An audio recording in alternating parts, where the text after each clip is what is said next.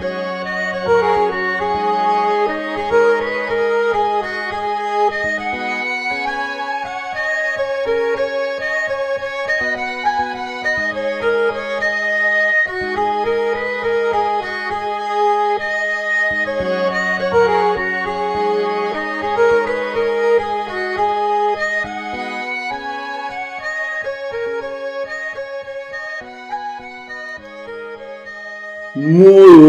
noches, podcasters. ¿Cómo estamos? Bienvenidos a este podcast verano, porque bueno, nuestros oyentes en realidad nos escucharán quizás en febrero o marzo, que también va a ser verano, pero nosotros estamos en enero en este momento, así que bueno, hemos decidido quebrar nuestras vacaciones. ¿Cómo estás, Merlí? Empezando liviano el año con otro tipo de alimentación que creo que nos ayuda a generar otras energías. Qué interesante. Para hablar. ¿Decís por lo que cenamos hoy? Sí, sí, Ah, perfecto. sin duda. Muy bien, Merlí. ¿Cómo estás, Lupin? Bien, en el centro de algo. ¿Estás en el centro? De en el centro, en el centro de ti mismo, De de, tu algo. yo. De algo. Ajá, ok. Hola, Bastet. ¿Cómo están? ¿Cómo estás? ¿Bien? Muy bien. Bien. Te noto. ¿Cómo está? Estoy ah, ¿Algo más que bien? Ah, ok. Bien. Hola, Hermes. ¿Cómo estás vos? ¿Y tú? Bien. Bien, bien. ¿Cómo te lleva este verano, este enero 2023? Ah, fantástico. Fantástico. Light. Light, Muy perfecto. Bueno, y acá Tesla con ustedes. Hoy me toca. Hoy me tocó elegir el tema a mí, así que les voy a compartir el, el disparador para que comencemos sin más, si les parece. Etimológicamente, el tema de hoy proviene del latín y significa yo.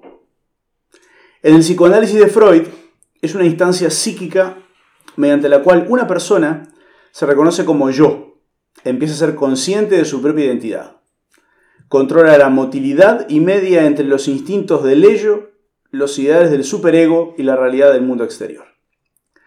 En el lenguaje coloquial usamos el término para referirnos a un exceso de autoestima, unido a la necesidad de ser reconocido socialmente.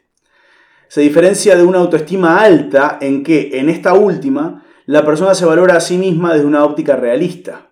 No deja de preocuparse por los demás sin creerse por encima de ellos. Es capaz de ver más allá de sus creencias, tiene capacidad crítica y acepta sin dificultad opciones diferentes a las propias. Hay de varios tipos. Sábelo todo, insaciable, interruptor, envidioso, prestigioso, jinete, sordo, manipulador, orgulloso y silencioso. Los invito a reflexionar hoy sobre nuestro amigo, enemigo, el ego.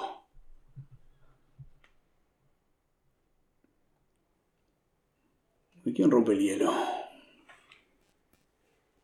Bueno, primero hay que dividir entre, entre lo que es eh, un término clínico y lo que, lo que vos bien marcás de- del exceso de autoestima, ¿no? que, es lo que nos lleva básicamente a reconocernos o a producir rechazo eh, cuando ves ese tipo de actitudes o cuando lo vemos en nosotros mismos. ¿no? Todos luchamos a veces con cierto grado de, soberbia que es asociado a ese ego, ¿no?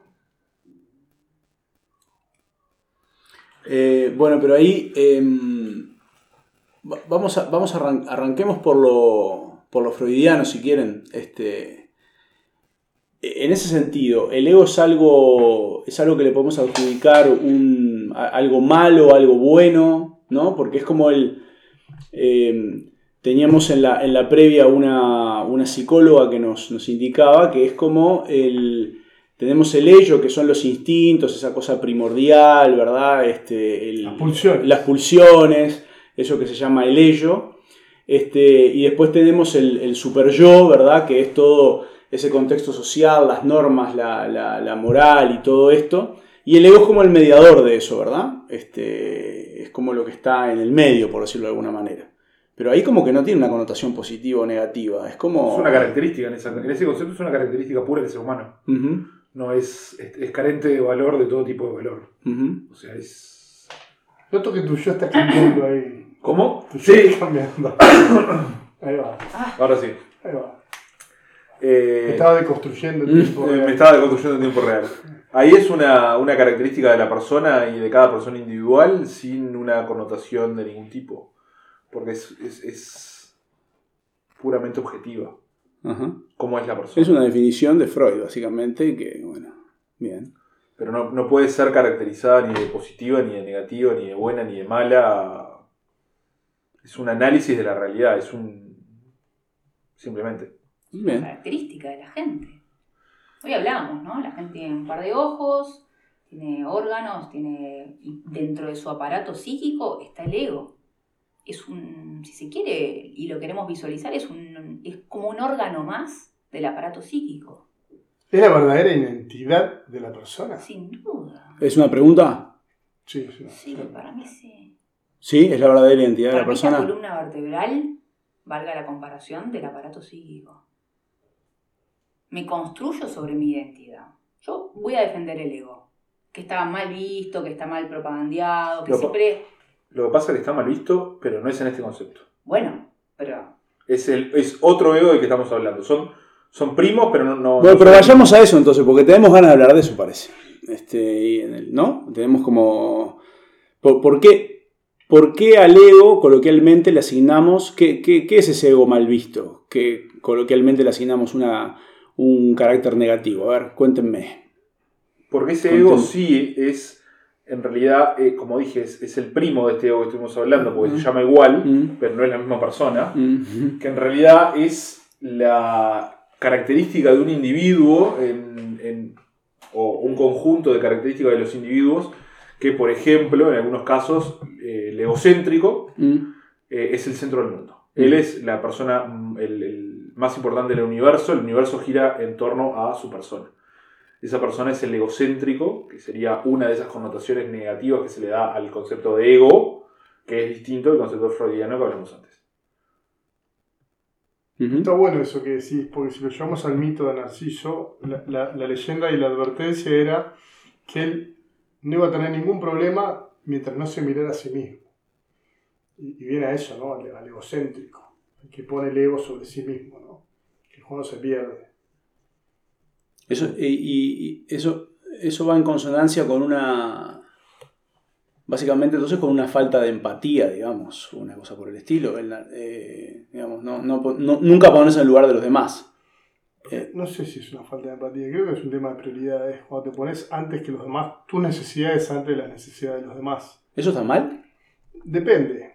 Esto es algo que se viene planteando hace un tiempo, ¿no? Y creo que en este vaivén del péndulo, en el que pasamos a, eh, a, a- a valorar positivamente el altruismo, el pensar en los otros antes que el uno, ¿no? Ahora estamos en un momento en el que se rescata el ego propio, la identidad, el valor, eh, el autoestima, el pensar en uno. ¿En cuántas conversaciones de las últimas dos semanas con amigos plantearon a su amigo, ta, pero vos qué pensás? ¿A vos qué te pasa? ¿Vos cómo te sentís con esta situación? Porque también venimos de una era en la que se priorizaba poco al hombre y a sus derechos, y ahora nos pasamos al otro lado. Y eso hace necesario la identidad, de, de- de poner al hombre como centro. Y de ahí sale. Entonces, defender al ego es importante. No vangloriarlo.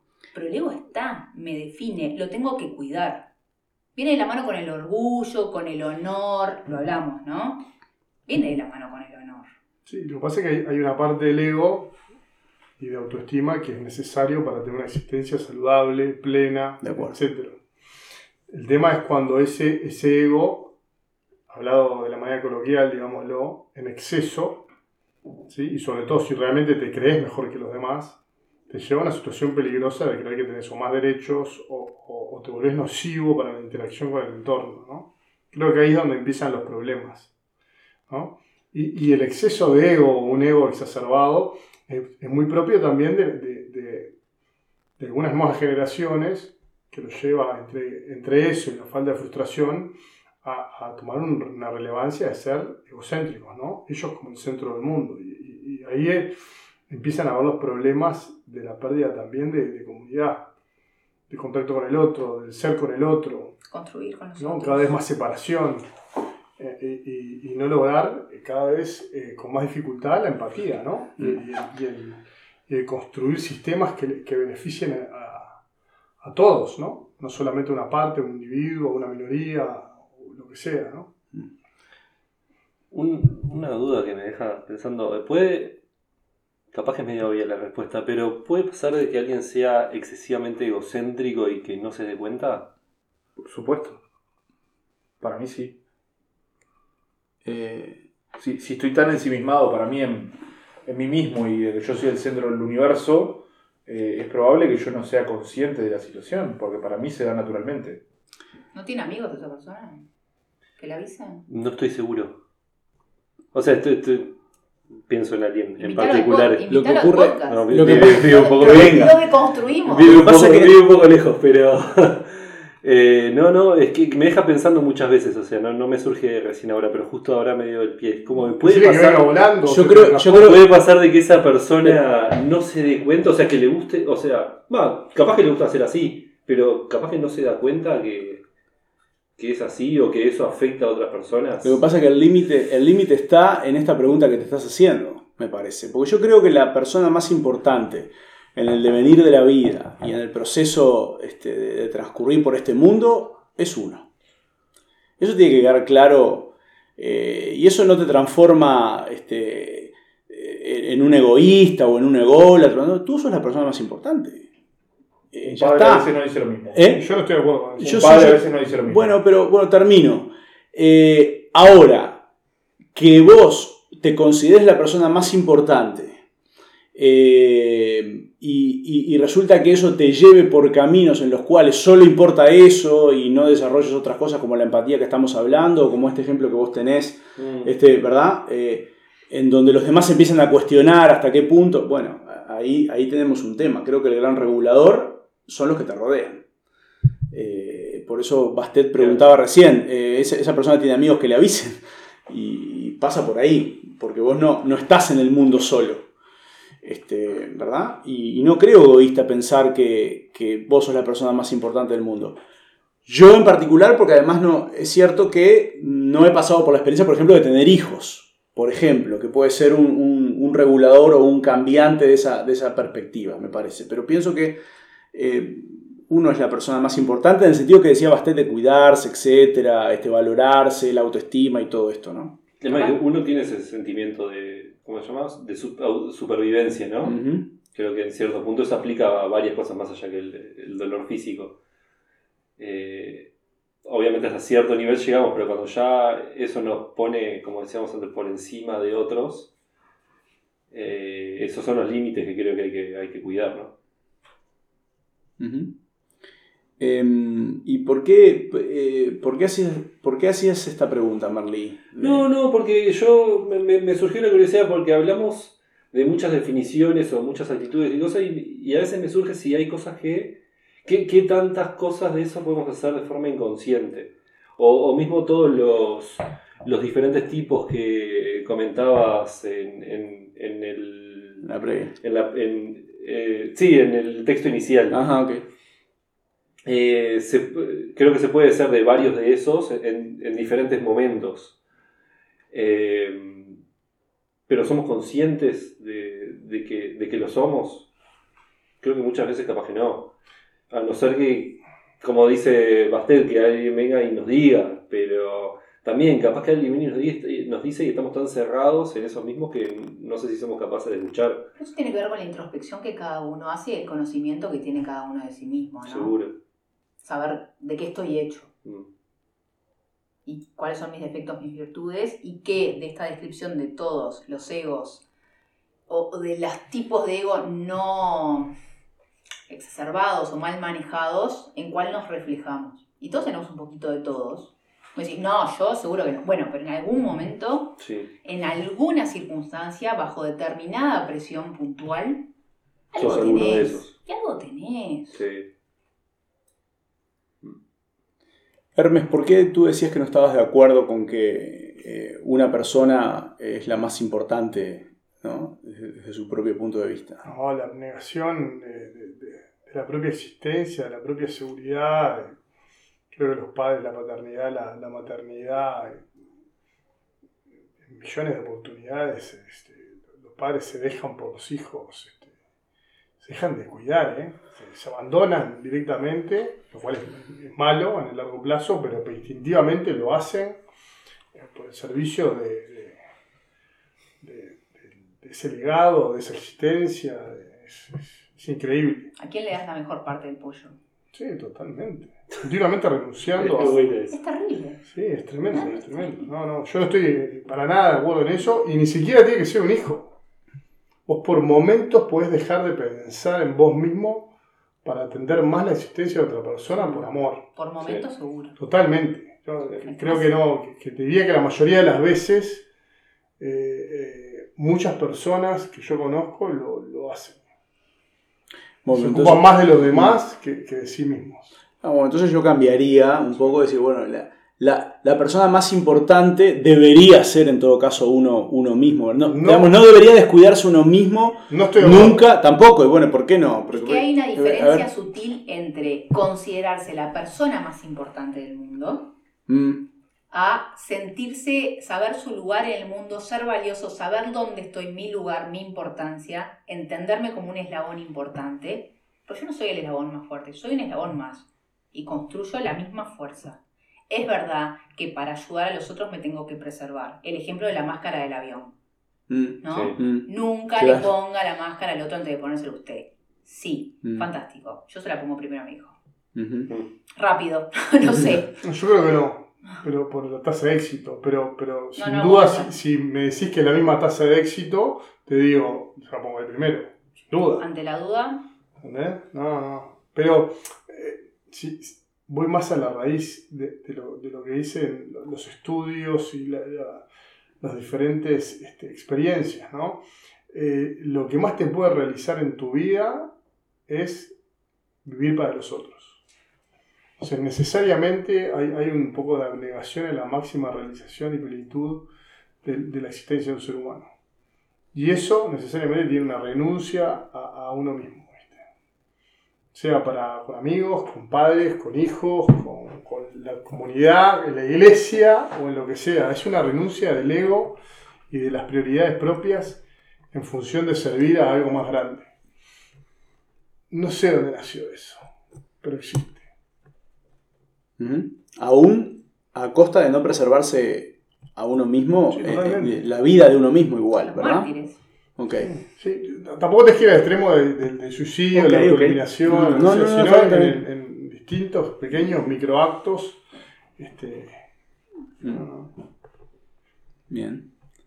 Em, y ustedes han tenido experiencias en donde, porque Bastet decía, eh, bueno, este, eso va a depender de hasta dónde se conoce uno mismo, cada uno de nosotros, ¿no? Eh, si quiere compartir una experiencia de, hablando coloquialmente, de donde realmente se ha dado cuenta de que ese ego eh, está haciendo estragos, digamos. Este, les, les ha, les ocurrido, cómo lo han trabajado. A Lo que pasa es que volvemos a. Yo, yo soy de los que entiende que para poder discutir algo hay que definir qué estamos discutiendo. Entonces, tu pregunta no va al, al- al ego de Freud, sino va al ego coloquial. Correcto, Eh, a eso que tú llamaste los, los distintos tipos de ego. sí. Los siete egos, creo que Sí, son, si sí, no me equivoco. sí. Y yo creo que todos hemos cometido o hemos eh, estado en alguna etapa de nuestra vida, en algún momento puntual de nuestra vida, hemos pisado alguno de esos siete egos. Ujú. Este, en algún momento eh, hemos creído que sabemos más que los demás sobre determinado tema, por ejemplo. Hemos creído que tenemos la razón por sobre cualquier persona del auditorio. O sea, creo que todos hemos pisado algunos de esos. El problema es cuando vivimos en ese ego. Cuando vivís en, en esa realidad de forma permanente, decís Claro. todo el tiempo. Si yo creo por un momento que yo, yo estoy seguro de algo y creo que tengo la razón en contra de todo un auditorio, supongamos en un salón de clase de 100 personas y yo estoy defendiendo mi idea porque creo que soy el- la persona dentro de las 100 que tiene la razón. Y quizás que ahí estoy pisando ese ego. Y yo creo que eso no sería problema. El problema sería que yo viva mi vida creyendo que yo siempre tengo la razón y todos los demás están equivocados. Y nunca cuestionándolo. Exactamente. Nunca cuestionándome. Creo que ahí está el problema. No y está en y te perdés, ¿no? Te perdés de, de todo un mundo. Bueno, Si yo, Sí. el- el- si yo no escucho a los demás, Mm, me pierdo un montón de cosas. ¿Estuviste en ese lugar, Lupin? Sí, por supuesto. Por supuesto. Académicamente me, me pasó, recuerdo varios episodios donde, donde estuve discutiendo con cin- 40, 50 personas, siendo la única persona que llevaba adelante una idea en contra de 50 personas que opinaban distinto que yo. En algunas veces tuve la razón y en algunas no. ¿Y los demás? Sí, muchas veces. El ego, el ego te engaña, te hace involucionar, te, te lleva por caminos donde a veces te, te ralentiza la evolución también, o lo que sea, hacia ser ser más pleno, feliz. Pero yo también creo que, que como es inevitable caer en la trampa del ego, hay que tener mucha benevolencia cuando caes en la trampa del ego. Y saber que caíste y salir. Tener, el tener la conciencia de que caíste y que saliste es muy importante, ¿viste? Y, y no quedarse ahí. Hoy me soplaban en la cucaracha que, que las personas que tienen mucho ego, a, a lo que vos decías, es, este, eh, no tienen autoconciencia, porque el que tiene autoconciencia sabe lo que es, este, te enfrenta a la realidad y logra ponerse en el entorno. Pero entonces hay, hay que ser benevolentes. Y bueno, caí. Tenés que saber salir Reconocer el problema. continuar. Reconocer Claro. el problema y, bueno, y ver. Sí. A veces Pa, Hermes, la cagaste acá. te, te, que tenías la razón, no la tenés. Muy Ah. bueno, seguí. A veces los demás no son tan benevolentes. Bueno, sí, eso es probable. ¿Qué pasa con los demás? Es Hablando del ego, ¿qué pasa con los demás cuando son tan benevolentes con nosotros? ¿Cómo nos sentimos Uno ahí? construye el ego un poco en torno al otro también. ¿eh? Ajá. Si vamos a la analogía de Narciso, Narciso está sediento, Mm. busca el agua. Mm. Y el agua le devuelve un reflejo. Y él se nutre de ese reflejo que le da el agua. Y en realidad, yo estaba pensando, entre las preguntas o las interrogantes, cuáles son las situaciones que nos inflan el ego. ¿No? ¿En base a qué construyo y, y oscila mi, mi sensación o mi percepción de ego barra autoestima barra amor propio barra yo como identidad?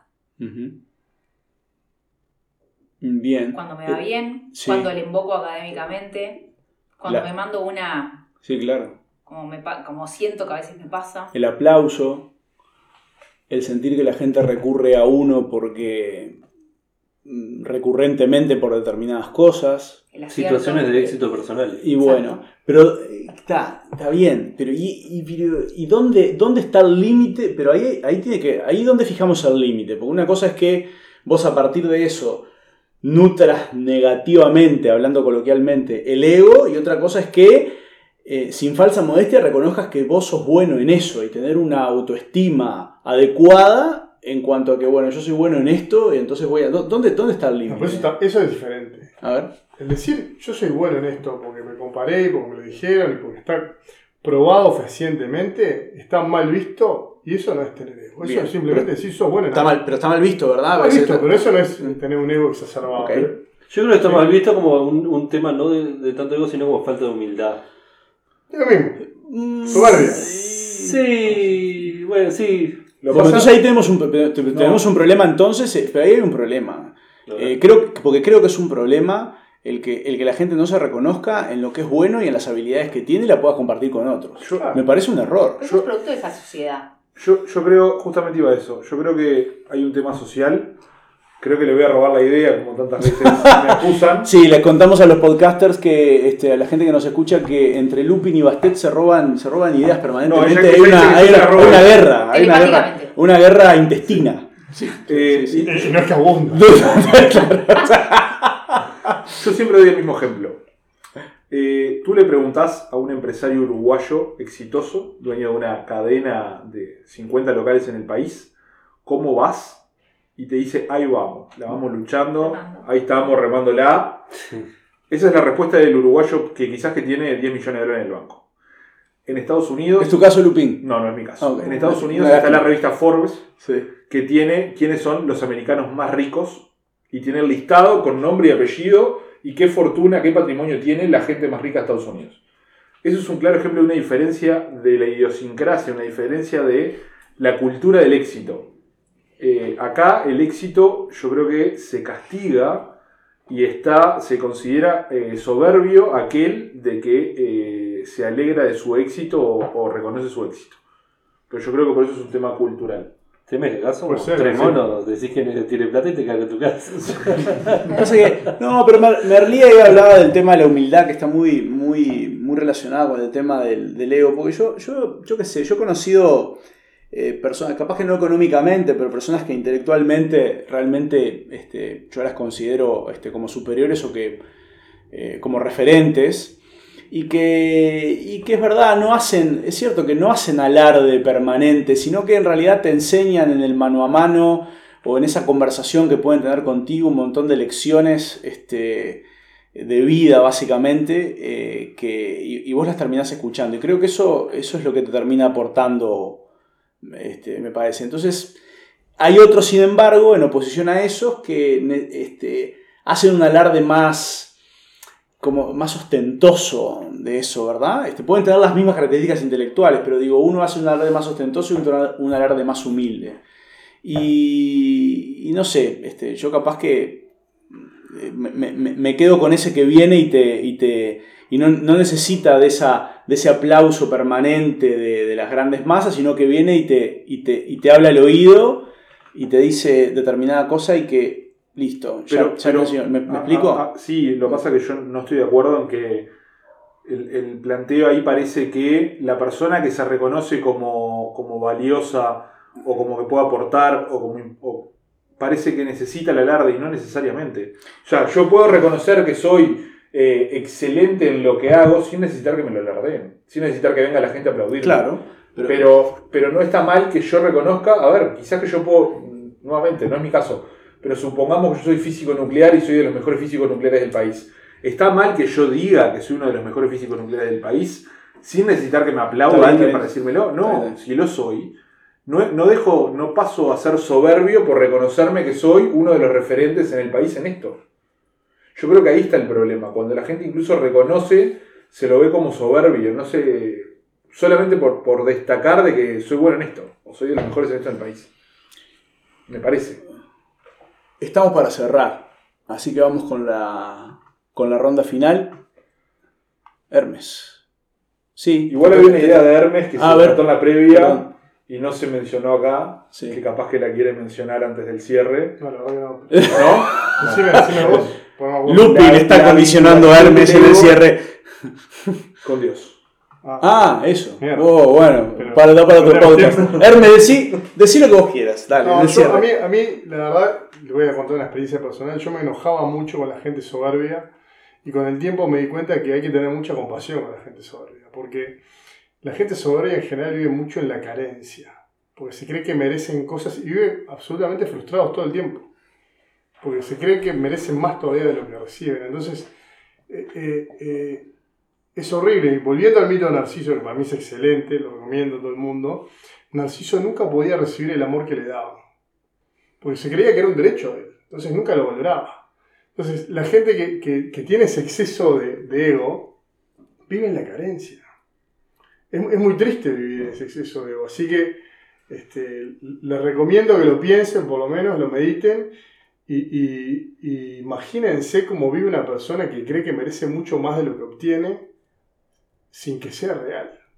Entonces, eh, eh, hay que darle mucho amor a las personas que tienen ese ego exacerbado, poniéndole límites, por supuesto. Siempre poniéndole límites. Bastet. Yo quiero cerrar eh, reflexionando y recomendando en el ejercicio de contactar con el ego, reconocer qué lo nutre, qué lo lastima, reconocer al ego lastimado, trabajar el ego y no lastimar a los otros. Lupin. En este momento se escucha una risa de Lupin porque Bastet fue primero y seguramente Lupin va a tener que elaborar por sí mismo. No puedo, no puedo leerle la mente y decir lo que ella iba a decir antes, porque cambiamos el orden en lo Ah, claro, bueno, está, fue, fue. lo cual está muy mal. Está bien. está bien. No, yo creo que, que el concepto que me gustaría dejar como cierre es el de la compasión sobre uno mismo y, y perdonarnos si en algún momento pisamos esos, esos egos que definimos al principio, ese ego soberbio, sordo y demás, porque el problema no es pisarlos, sino vivir en ellos. Merlí.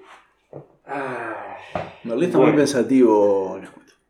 esto de, de cuando a uno le sacan ya varios pensamientos de antes, bueno, cosa que pasa.